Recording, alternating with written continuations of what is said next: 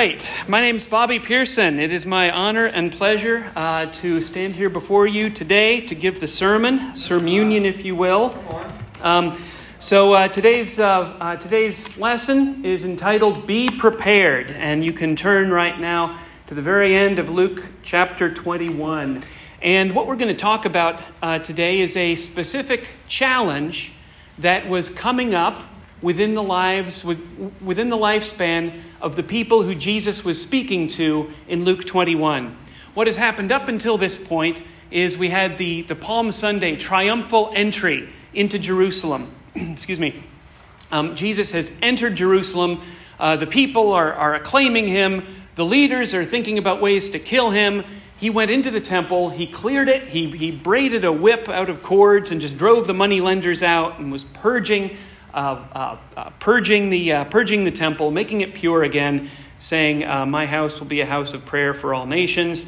Um, and, uh, and then for the next, from that Sunday until the end of that Thursday, which is where we're going with, our, with our sermon series in Luke, um, for, for those five or so days, Jesus preached every day in the temple court. And he, get, he warned uh, he warned his audience about a very specific challenge that would be coming up. And he told them to be prepared.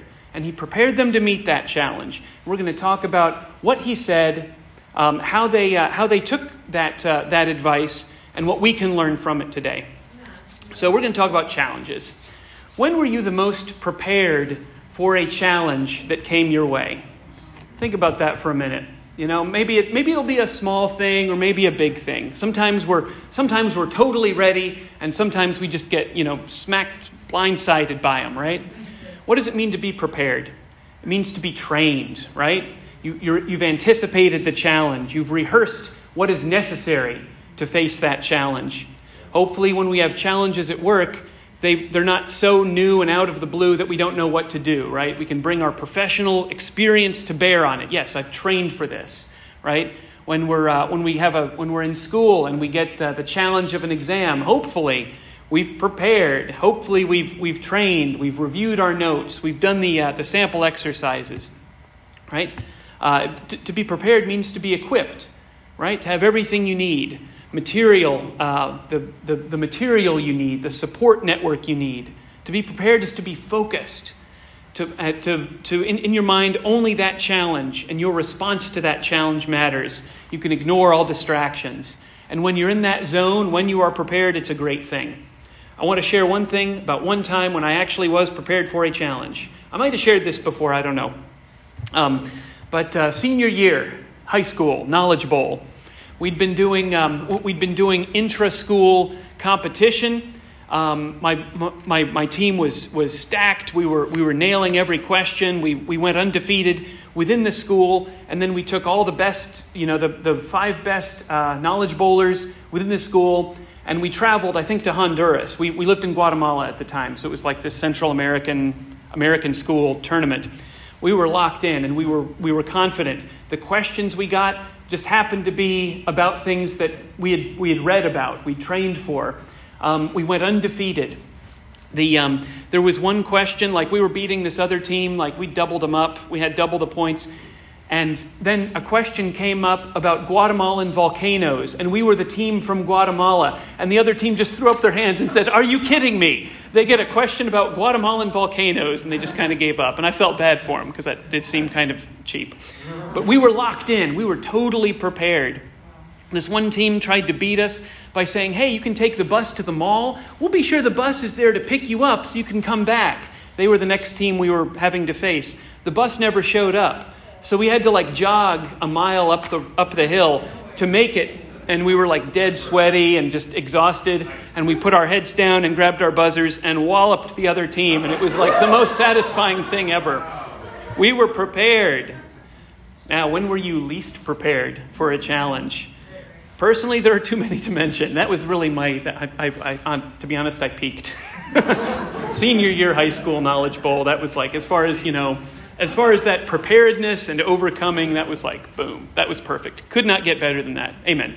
Um, but uh, I've had many challenges in my life that I wasn't prepared for. Um, uh, I, was, I was asked to, to lead a ministry out of college, and I didn't have the life experience at the time to, to help out, to really engage with, uh, with, with what I needed to do. Um, I, can, I can list maybe most of my college exams. I can certainly say my second job. I was hired uh, to build websites and to administer a set of like 50 websites. Landon knows what I'm talking about. And uh, I'd never done any of this before. But the guy who hired me said, Don't worry, I'll train you. And then three days later, he said, Dude, I'm overwhelmed with this job. I'm quitting. so I was not prepared in any way, shape, or form, and I had to learn under pressure. Uh, that's okay too. All right, so what causes that lack of preparation? We talked about what it is to be prepared, right? Let's talk about how, how we can sometimes be blindsided and caught un, unprepared. Sometimes we're ignorant of the material. Sometimes we don't know the context of the challenge that we're in. We can be unfocused, distracted by other lesser concerns. Personally, I can be overwhelmed by the stakes. You know, when I was when I when I started uh, leading a, a, a ministry, realized I can't I can't handle the idea that you know people's souls are on the line. It's just too big. Uh, and I probably took on more on myself than was warranted. Uh, but fear of failure, insecurity, maybe not taking it seriously, kind of the opposite. Like, eh, whatever, it'll work itself out. That was kind of the college default for me. It'll be fine. I'm a smart guy. Nope, not in college. Um, maybe, uh, maybe you don't define your success and your failure standards properly, right? Maybe, um, you know, maybe for you, overcoming a challenge means X. Like, un- unless I hit that mark, that X mark, then I've failed. And maybe that's not really what success and failure is. Uh, maybe we're not defining success properly. Um, but we need help with the challenges that we all face, and we need to be, uh, and we need to better prepare ourselves for the challenges to come, both the challenges we're in now and realize there are challenges to come. Well, all right, we're in Luke 21, and we're going to talk about the specific challenge that Jesus warned his audience about. in Luke 21, we're going to start in verse 20, not our main text, but this is context. Jerusalem is facing judgment and will be destroyed within a generation. When Jesus approaches the city, he sees it and he weeps because he knows it's coming, right? In uh, verse 20, he says, But when you see Jerusalem surrounded by armies, then know that its desolation has come near. Then those who are in Judea must flee to the mountains. Those who are inside the city must depart. Those who are out in the country must not enter it, because these are days of vengeance to fulfill all that is written. Jesus knew that his people, his followers, would be in the city when these things started to happen. And he cares so deeply and so passionately that they be prepared.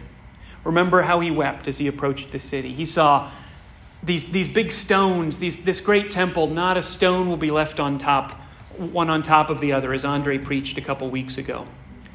Until that time, until that time of trial, Jesus knows that his followers will have to navigate a very tricky political, social, and religious environment without him being physically there to lead them, to guide them, to, to, to, uh, to comfort them. They'll have to do the work of spreading the gospel to the Gentile world between now, when Jesus is speaking, AD 30, and the destruction of Jerusalem, and then after that, too. Um, they'll have to endure persecution, they'll have to maintain their unity, they'll have to resist temptation. Um, and they'll have to preserve teaching and right doctrine, trust the Spirit's guidance, and the list goes on and on. Like they have many challenges before them leading up to this moment of crisis that he's speaking specifically about. And thank goodness that Jesus didn't lay it all out for them in one very discouraging chapter of Luke, right? He didn't tell them, here are all of the problems you're going to have in the next 40 years, and then once you get through that, the next generation is going to have the following problems to overcome too. He doesn't do that, right? He, he, he, gives, he gives guidance, he gives generals, uh, he, he gives general instruction. And I think the same is true for us too. God, when, when we're baptized, God doesn't somehow magically tell us, these are all of the problems you will have as a disciple. Like, he doesn't overwhelm us with that. He doesn't tell us, these are all of the sins that you must repent of right now. He reveals them to us as, as we need them. As, as, we, as we're ready to face these challenges, he reveals them to us, right? and he gives us what we need. He gives us what we need to be prepared. Um, but Jesus speaks to his audience in the temple about their specific situation. He gives them both specific instructions for that moment of crisis that's going to happen, and he also gives them general principles to be watchful. Those the people who heard and the people who remembered his words, they were actually saved almost exactly 40 years later to the day when the crisis came. This was really cool to, uh, to, to research. I encourage you to do it too. Jesus traditionally, the, the, um, the, the crucifixion traditionally is, is said at AD 30. It might be a few years before that, we don't know. But there was a Jewish rebellion against Rome about 40 years later. The Zealots, you've heard of Simon the Zealot, they had finally pushed their society, they'd radicalized it into open war against Rome. The church historian Eusebius, he records that the Christian population of Jerusalem in the year AD 70, they recognized that Titus leading the Roman legions over the hill there, they recognized, oh, that's what Jesus was talking about. They were given an oracle at the time, actually, to remind them of Jesus' words. Hey, remember Jesus said, when Jerusalem is surrounded, know its desolation has come? They were like, that's it. He told us literally what would happen 40 years ago. Time to go, right? The, the siege of Jerusalem started just a few days, Eusebius records, a few days before the Passover. And Jesus is speaking a few days before the Passover. It's pretty amazing.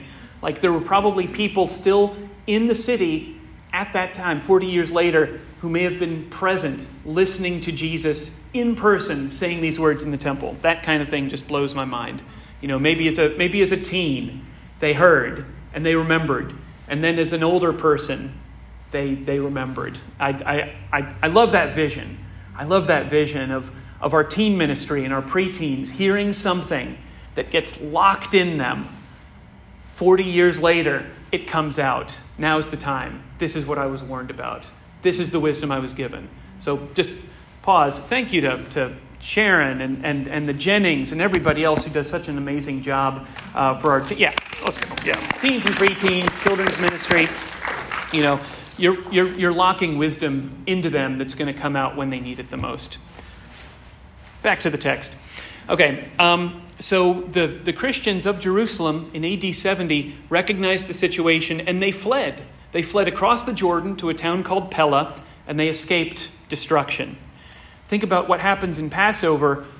Many, many Jews came into Jerusalem to celebrate Passover and they were caught in what was a grueling and horrific siege, and many, many died. The historian Josephus says a million people died. Other people say that's kind of impossible, but many people died horrifically. And Jesus warned his people to escape. And that's, it's, it's sobering and it's, uh, it's frightening. Another early Christian leader and writer, Epiphan- Epiphanius, Epiphan- Epiphanius? I don't know. Something, you know, you know, one of you knows. Um, Epiphanius wrote that the Christian community had returned from Pella back to Jerusalem around probably around AD 130, just in time for an, another rebellion. Amen. Besides the point, Jesus didn't speak about that one. Um, but the Christian community had come back to Jerusalem after it was rebuilt, and, it, and they flourished there under Roman rule in a way that um, in a way that they wouldn't have been prepared for otherwise. They were prepared for the greatest challenge of their lives, and they passed with flying colors. So that was Jesus speaking to them and there. He also speaks to us here and now today. Let's read our text now in Luke 21, verse 36. here we go. Okay, verse 36, Jesus says, But be on your guard, so that your hearts are not weighed down with dissipation and drunkenness and the worries of this life, and that day close down upon you suddenly like a trap for it will overtake all who live on the face of the whole earth. But stay alert at all times, praying that you may have strength to escape all these things that must happen and to stand before the Son of Man. So every day Jesus was teaching in the temple courts, but at night he went and stayed on the Mount of Olives. And all the people came to him early in the morning to listen to him in the temple courts. Luke 21, 36 through 38. Now, this seems to be one of those scriptures that has both an immediate, specific application. Obviously, he just talked about the coming destruction of the city, but it also has a universal, general application. He's not just telling the 12 to go easy on the wine and stay up to date on current events, although he is doing that. He's talking about a day. That day. It's not that day is not just the Roman siege of Jerusalem.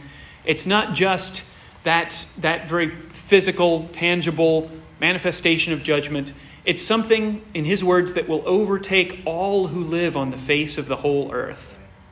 He's speaking either of a single day of judgment, which hasn't happened yet and still is in the future, or possibly he's speaking about the fact that every single human being will face their own personal day of judgment at the end of our lives. Maybe both. I don't know. I'm, I'm kind of out of the speculation game about this sort of thing. But I don't think it's a stretch to say that along the way, every single one of us will face challenges, both major and minor, both individually and as a community, before that final day of judgment. Jesus' charge is direct and clear and speaks to us today. Let's break down the charge. Verse 34. His first word, be careful in the NIV. In the New American Bible, it says, beware. NASB, be on guard. My favorite, King James, take heed to yourself. The Greek is prosecho. It's used three other times in Luke, always by Jesus. I want to read those to you. Luke 12, verse 1 Be on your guard against the yeast of the Pharisees, which is hypocrisy. He warns against accepting hypocritical teachings and being hypocritical ourselves. He's not warning them about yeast and bread, as the disciples misunderstood, classically. Okay, in, uh, in Luke 17, verse 3, he says, Watch yourselves. If your brother sins, rebuke him. If he, for, if he repents, forgive him. A warning against unaddressed and unresolved sin within the community. In uh, Luke 20, verse 46, he says, Beware of the experts in the law they like walking around in long robes, and they love elaborate greetings in the marketplaces, and the best seats in the synagogues, and the places of honor at banquets. He's warning against not just being abused by such people, but he's also warning the apostles not to become just like that when they have their own positions of leadership. Warning against that, that sort of pride. And now in verse 34, be on your guard so that when your heart so that your hearts are not weighed down with dissipation and drunkenness and the worries of life. It's a warning against spiritual and moral apathy. it's interesting to me that Jesus warns his followers at least as much about what's within themselves and within their community as, as about what threats are outside them trying to come in, right? Mark 7:20 says what comes out of a person is what defiles him. It's easy for us to it's easy for like every human group to think we are good, we are safe, and it's, it's what's outside that's the problem. And Jesus sees right through that. He says, No, your challenges are going to be within. Watch your own heart. Now, amen. There, there are cultural issues. Culture's changing. Their, uh, the, their, their surrounding culture of, uh, of Judaism was at first accepting and then more hostile towards them. The Roman uh, Empire would first be a great conduit for spreading the gospel and then there would be pagan influences, and you got to watch out for that. And Jesus and Paul and all of the script, all of the biblical writers are very upfront about that. But the emphasis here is on what is within, within us. Guard your own hearts. And the more I read and reread this passage, the more I see myself in it. The temptation to indulge in whatever gives us comfort, the temptation to be apathetic towards our own spiritual condition and the needs of those around us the temptation to maybe give in to anxiety and, uh, and, and just stress and let that overwhelm us. That's stronger now in 2021 and maybe last year than it has ever been for most people in the world. Maybe a little speculation there, but I think, I think it's true. Jesus says, Take heed to yourself. Or, in other words, he's, he's kind of referring to Proverb 4 3 guard your heart. Guard your heart, for from it flow the well springs of life. Proverb 4 3. Jesus' counsel is to be alert, knowing that there's a spiritual battle all around us and within us. We've all seen friends be taken out of this fight, you know. I don't want my apathy or spiritual dullness to be a factor in someone else walking away. I don't want to be in a position where I could have helped if only I was more alert. And I definitely don't want to be caught flat footed when my own faith is tested, right? I don't want to be just, you know, in the day to day, whatever, whatever. Everything is the same. I wake up, I go downstairs, I log on, I work, I log off, I eat, I go to bed, like day after day after day. I don't want to be dulled by the everyday and, and be caught flat footed by that. Well, how do we do this? How do we, how do we stay alert? How do we obey Jesus' words? Well, I think we know the, the basics, right? Regular prayer, Bible study, that's kind of always the answer, and it's always right. Um, it's critical. I was never, I, personally, I was never a pray in the morning kind of guy. Um, like, I, I remember confessing 20, what, 20 years ago, I'm just really slow in the morning. And I remember confessing five years ago, I just can't get it in gear. I just can't have a quiet time in the morning that means anything. Well, finally, our family group read this book, 40 Days of Prayer, and after forcing myself to make prayer the first, or amen, sometimes the second thing I do uh, in the morning, it becomes pretty much automatic, right?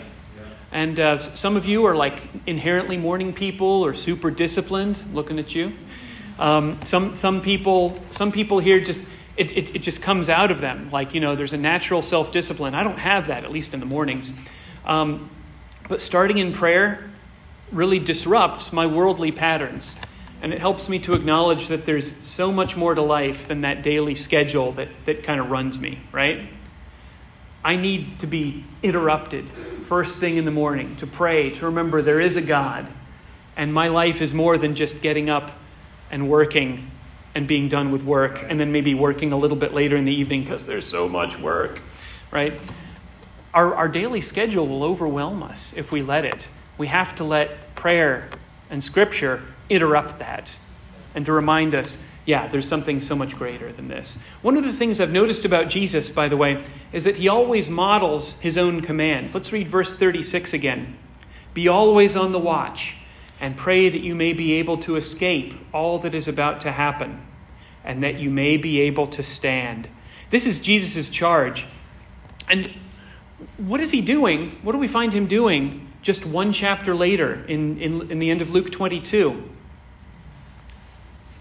On the watch. He's on the watch in prayer in Gethsemane, praying that he may be able to escape all that is about to happen. Like he literally said, You guys pray that you can get out of this situation. It's okay to do that. A chapter later, Father God, if you can take this cup from me, thy will be done. Right? He's asking to somehow get out of the crucifixion, some way, some, some way, shape, or form. And when he gets his answer, and the answer is no, Jesus is able to stand. He's able to get up, stand up, and lead the apostles stand up under it. So here's the plan of facing challenges as best I understand it. Let's think about we have challenges, right? So there's going to be a phase in your life that comes before that challenge. Maybe you're in something really difficult right now. In that case, you're in phase two, you're in it. Um, and we'll have more challenges later. So, whatever the challenge is, you're before it right now, okay? So, let's, let's think about that first phase, before the challenge. Jesus is to stay alert, to cultivate spiritual disciplines, especially prayer, to know your own heart, to know your strengths and weaknesses, to know your desires and your patterns, your triggers to, to temptation, so that when that crisis moment hits, you'll be able to respond faithfully. To know the situation around you. Jesus said to watch. I think that's what he means. Like, what is the world like around me? What's my immediate environment like? How are my friends doing? How's my family doing? Where are we all vulnerable? What are the anxieties of life that, that trouble me, that are, that are threatening to weigh me down? And finally, where can we go for strength? You know, Think about it now so that when it hits, you're not like, what do I do? I don't know what to. No, I know where I can go to strength. Yeah. I know where I, I know that special prayer spot. I know that friend I can call. I know the, the great victories that, that God's given me in the past that I can go back to and, and, and remember, right? I know where I can go for strength. Now, taking all of this before the challenge and then share it with, with trusted brothers and sisters and get their honest feedback it's so much harder uh, to deal with a crisis when you have a pile of unresolved stuff already weighing you down. And we have to be here for each other. You know, we have to deal with these things now, and, and we have to kind of bounce our situations off one another. Like, uh, you know, for example, talking to, talking to friends about, you know, I see a weakness in our marriage, right? Or there's this thing going on with my child right now, and I see that it could become a problem later on. Can you help me with that? Is that what you see too? Do you see something else? We don't see ourselves in a mirror very well without help, right? We don't, we're not often able to diagnose our own, our own issues. That's where we need each other so badly to prepare, to be watchful, so that we have an accurate understanding of who we are, uh, so that when the challenge comes, phase two, we're ready. All right, phase two, it's happening. You're in it. I know some of us are in, are in specific situations right now that, that are harder than maybe anything we've ever had to face. What do we do during that time? We have to lean on the spiritual disciplines we were building already, especially prayer. Pray to be delivered. Pray to take it away. That's okay. That's not cowardice. That's not, um, that's not, that's not cheap. That's not, you know, that's not trying to weasel out of things. Pray to be delivered. Jesus said to do it. Jesus did it himself. But be willing to accept that this might be something you have to endure. Maybe not totally in the way you expected, maybe not according to your own understanding of it. You might have to endure this. You might. He might not take it away. Or he might God might change it. I don't know. But be open to whatever his answer is. Get more open with trusted friends rather than less open. For example, um, just to, this is a this is a dumb example, a, a flippant example, but it means something to me. A few days ago, two days ago, our family group was playing Newcomb, right? I don't know if you know Newcomb. It's a great camp game. It's like volleyball, except you don't have to hit it, you can catch it and you can throw it. It's, it's a lot easier. And we, and we were playing like the youngest participant was our six year old Joanna. And then you had, you had some, some kids in the middle, and then you had uh, the, the, the parents. Andrew was there. It was awesome. Thank you so much. Um, he, was, he was shoring up the, the, the, the kids' side at the end. And, and, and I got on the court, and this, you know, your, your brain does things. Got on the court, and that those those 25 year old high school memories kicked in. Like I'm on a volleyball court. Victory is the goal, right? and and I didn't realize it. Ryan knows where I'm going, and um, yeah, and all I could think was, we my team has to has to has to perform, right? I've got to be my best. I've got to, I've got to get people in position. You know, we've got to find the other side's weaknesses. This, is, this, these are like, you know, 10 year olds. and you, you just get into these, uh, you know, your, your lizard brain takes over and, uh, and just, you know, you just, you act on instinct, the, the instinct to win. And, uh, and, and a little bit of ugliness came up in my heart. I hope, I hope, and I apologize to anybody who was there. Um, I hope that my ugliness didn't come out, but he was in there, and I, I talked to Ryan for just like five seconds, right? I told Ryan, dude, bro, I'm being, I'm being, I'm feeling competitive. And he said, nothing wrong with being competitive. And I said, okay, it's more than competitive. I'm being a jerk. Okay, or something like I don't know what I said, but it didn't really matter. It just, it just stopped that. You know, it just got it out. It got it out there into the open, and. Uh, you know, maybe uh, maybe back in college I didn't have that chill out uh, uh, practice in, in my head. Uh, I was still, you know, uh, win or die. Um, and, uh, you know, uh, okay, anyway, that's me. Um, I needed that to stop that, that pattern from kind of taking over and ruining it and, you know, maybe spiking it in, in, you know, in a child's face. We, we stopped and we, we chilled out and we had fun. I hope we had fun. Hope we had fun. Okay, all right. so that's a, that's a trivial, kind of trivial, but you know, if, if that kind of thing gets out of control and I do something ugly and I spike it in, in a, the face of a child of and somebody in our family group, there are repercussions, guys. That this kind of thing spirals out of control in a way that, uh, you know, and then we have to meet later and pray about it. Ah, you know, better to not do it in the first place. Okay, phase three get through the challenge, and then you're after it. And if you're like me, once you get through a difficult period, if you're like me, you just want to completely forget about it, right? Thank goodness that's over. Out of sight, out of mind. We're done. I don't think that's what Jesus wants us to do. I think, uh, I think that the, the godly way of getting through a challenge is when it's over to praise God, to share the victory, and let other people celebrate with you. Um, so many scriptures either say this or refer to it. You know, when one part of the body rejoices, every part rejoices with it. When one part of the body suffers, every part suffers with it. And I think that maybe we maybe we understand that we can share our sufferings and that we can get help. Maybe we don't always see that we can share our joys and our victories too. You know, don't keep that stuff to yourself. If God is working in your life, share it.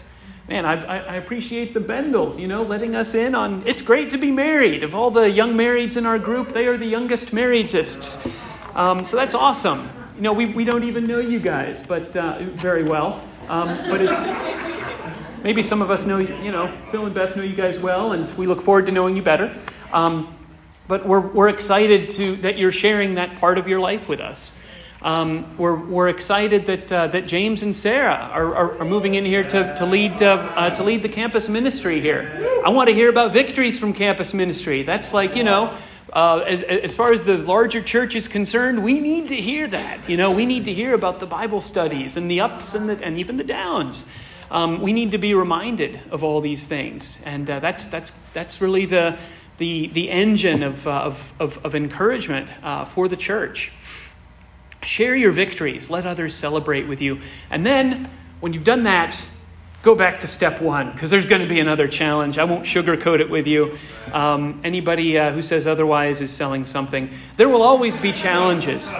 We got to go back to step one. We got to we got to dig in and do those spiritual disciplines again. Take what you learned from from the victories and the defeats incorporate that back into your, into your prayer life, into your, into your, uh, in, in, into your spiritual disciplines, and, and level up. The crucifixion, I'll say this, caught Jesus' disciples completely off guard. As Jesus entered the temple, we were talking about this at our uh, midweek, um, our family group's midweek, the, uh, this past Wednesday. It, it struck me that the disciples, even though Jesus had told them again and again, the Son of Man is going to be betrayed into the hands of sinners, they were like, okay, I think everybody's, I think everything's going to be fine. Jesus is going to win, right? They were, they just weren't really engaged with the, with the danger they were in. As Jesus entered the temple in Luke 19, verse 47, his old enemies, those chief priests and teachers of the law, were plotting a way to kill him. Right? There was, there was danger all around him. By the end of chapter 21, the Bible says all the people came early in the morning to hear him at the temple. So the disciples, the, people, the, the, the 12 and his group, they must have all had the sense that, wow, yes, here and now is where things are finally going to take off. His, Jesus' enemies can't do a thing, he, they can't touch him. Everybody in Jerusalem's coming out to hear him. This is where it's gonna, this is where it's gonna go, you know. We're gonna maybe we're gonna have some leadership positions in this new kingdom. Jesus is gonna wipe away the Romans and whatever, whatever. You know, those were their ideas. Um, Everything that Jesus was saying about the coming judgment and his own death and the disciples abandoning him, those words must have been just so totally contradictory to how they were feeling and, and what they were assuming would happen, right? They were, they were, they were gobsmacked by, by the betrayal and the crucifixion. They were totally unprepared in the moment, but God gives us more grace. He gave them grace. Even when we're dull, even when we're not getting it. Maybe especially when we're dull and not getting it. What does Jesus tell us to pray for? Pray that you may be able to stand before the Son of Man. The end of our passage here. Does Jesus tell us to justify ourselves and to white knuckle through every obstacle and overcome by the strength of our own willpower? No, he doesn't say that. Any strength that we have is from God and is a result of us praying for it, asking for it. These spiritual disciplines, praying, uh, Bible study, confession, being with one another, worship, communion, these spiritual disciplines fortify us and they prepare us, but the strength is from God. Any justification that we have is by grace. And the Son of Man is our judge, and ultimate victory isn't really to get that promotion or pass that test in school or, or even overcome illness or to baptize people or to, you know, to get get, you know, to, to date and get married, that, that's not ultimate victory. Ultimate victory is to stand before the Son of Man, faithful and forgiven. And that's, that's something that, that's hard for us to hear. We want to hear that God will is promising literally to do everything we want. We want to hear that He's promising to fix our problems as we want them to be fixed. And amen, Jesus wanted His people to get through this specific challenge, to escape the destruction of Jerusalem, and He made it happen. And they were ready. And Jesus will deliver you through all sorts of challenges in your life, as He already has and will continue to do so.